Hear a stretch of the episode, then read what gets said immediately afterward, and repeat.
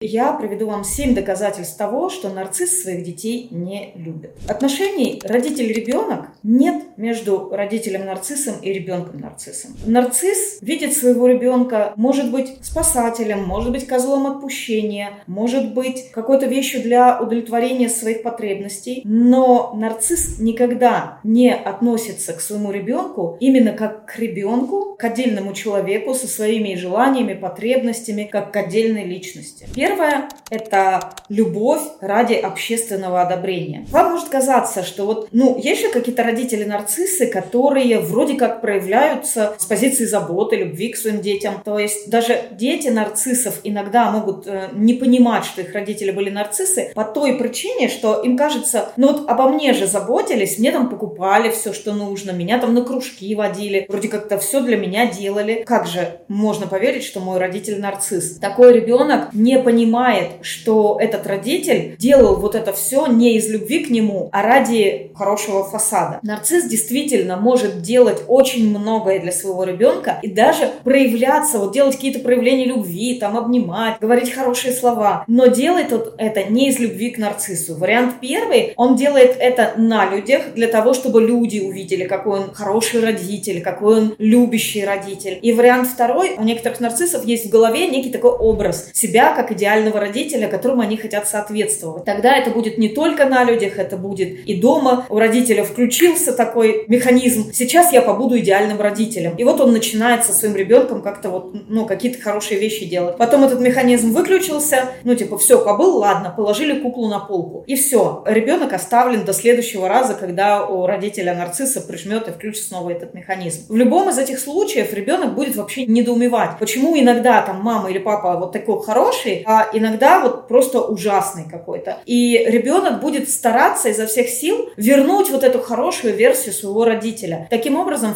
формируется созависимость, потому что вся жизнь и вся умственная деятельность, вся эмоциональная деятельность ребенка, она подчинена тому, как же угодить родителю, как сделать так, чтобы родитель снова стал хорошим. Второе – это идеализация ребенка, пока он маленький. Вот пока ребенок маленький, до двух лет, он такой хорошенький, и он идеальная штука для нарцисса, потому что он привлекает к себе внимание. Я не зря сказала штука, потому что ребенок для нарцисса это вещь. Это такая красивая вещь, за которую можно получить много внимания, много комплиментов. Все такие, ой, какой он хорошенький. Вот главное красивее нарядить, и все, все будут восхищаться. Это вот как ездить на какой-то красивой машине. Тоже вот, ну, машина, помыли ее, отполировали, все, она такая красивая, все восхищаются. Вот для нарцисса ребенок это такой же предмет. Предмет, который мы можем показывать, и все будут восхищаться. То, что маленький ребенок пока что не особо проявляет какую-то свою волю, он даже не, не особо умеет говорить, там ребенок до двух лет, это тоже является нарциссическим кормом. То есть вот это вот подчинение, то, что ребенок очень стремится к маме, мама для него это весь мир, он без мамы вообще не может жить, он очень рвется к маме, он плачет по маме, когда мамы нет. И это нарциссический корм. Нарцисс хочет такой зависимости от всех, и поэтому чувствовать это от своего ребенка ему очень приятно. Но когда ребенок подрастает и начинает формироваться уже как личность, проявлять свою волю, этой любви приходит конец. Третье – это стремление к контролю и подчинению. Примерно до лет 15 ребенок все равно находится практически в полной власти родителя-нарцисса. Родитель формирует ребенка таким образом, вот он его лепит как из теста. Он выбирает, где ребенок будет учиться, он выбирает, что ребенок будет носить, что он будет есть. Если ребенок говорит, я это не люблю, он будет говорить, нет, ты любишь. Он выбирает, с кем ребенку дружить. Он выбирает для ребенка хобби, в какие игрушки ребенок будет играть, куда он будет ходить на дополнительные занятия. Если ребенок хочет на футбол, его отдадут на фигурное катание, и ему будут внушать, что именно этого он и хотел. И постепенно ребенок теряет свою индивидуальность. Он выучивает, что надо хотеть чего-то правильного, он теряет чувствительность к тому, чего он вообще на самом деле хочет. Дети родителей нарциссов, им очень трудно понять, чего они хотят. Если вы выросли с родителями нарциссами, то вы росли в постоянных манипуляциях. И вы не замечаете манипуляции, для вас они проходят так вот, ну, как будто это вообще вот как воздухом дышать. Вы их совсем не видите, потому что они всегда были вокруг вас. Я подготовила для вас чек-лист 15 видов манипуляций для того, чтобы вы научились их распознавать и хотя бы как-то им противостоять. И этот чек-лист вы можете скачать по ссылке в закрепленном комментарии, на него нажимаете, там будет ссылочка, по ссылочке переходите и бесплатно просто забирайте этот чек-лист. А мы с вами идем дальше. Четвертое – это условная любовь. Родители-нарциссы не имеют безусловной любви к своему ребенку, как это бывает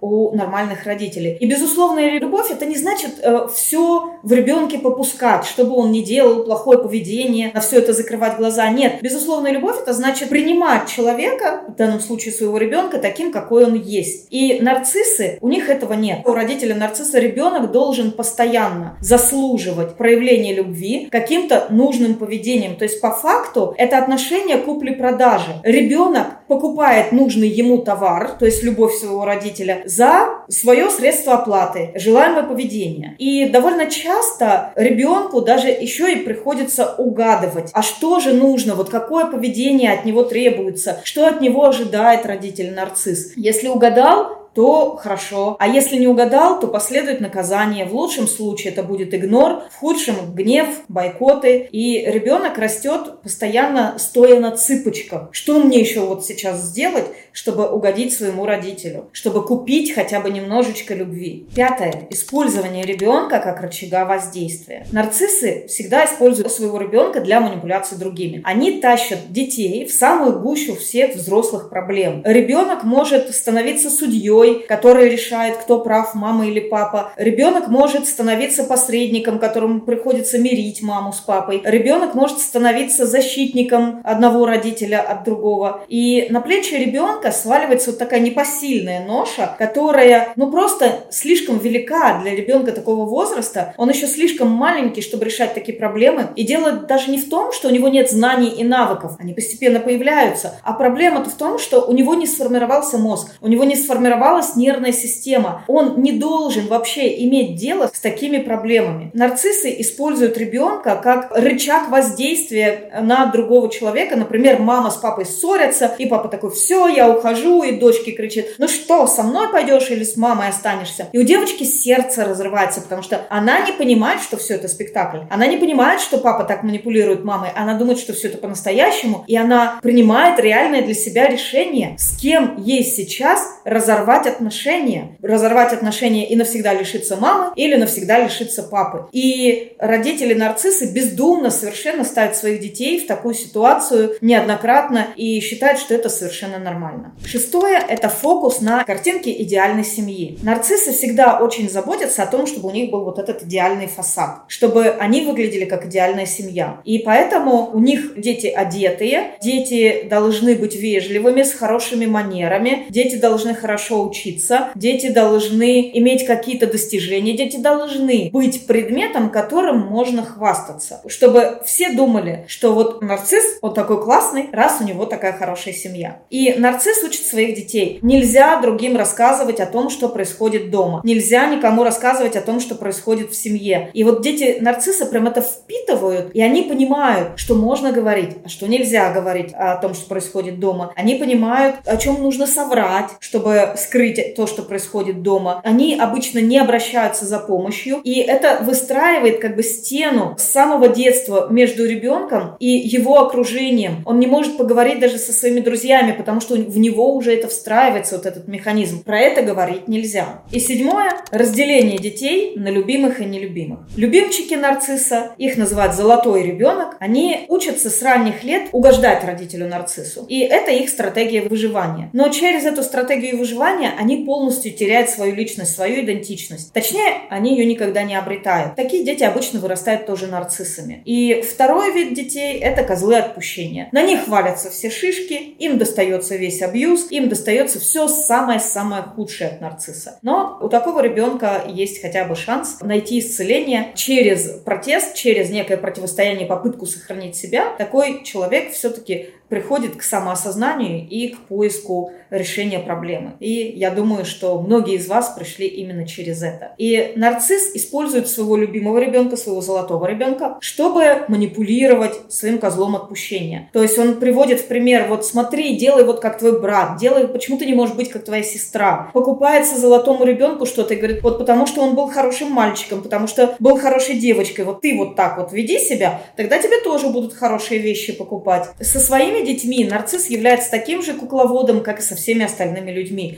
Собственные дети для него такие же точно марионетки, как и все остальные люди. Из всего вышесказанного, я думаю, вы видите, что нарцисс не любит своих детей. И если вы хотите узнать больше про родителей нарциссов, то зайдите ко мне на канал, у меня есть плейлист «Родители нарциссы», и там вы найдете очень много интересного.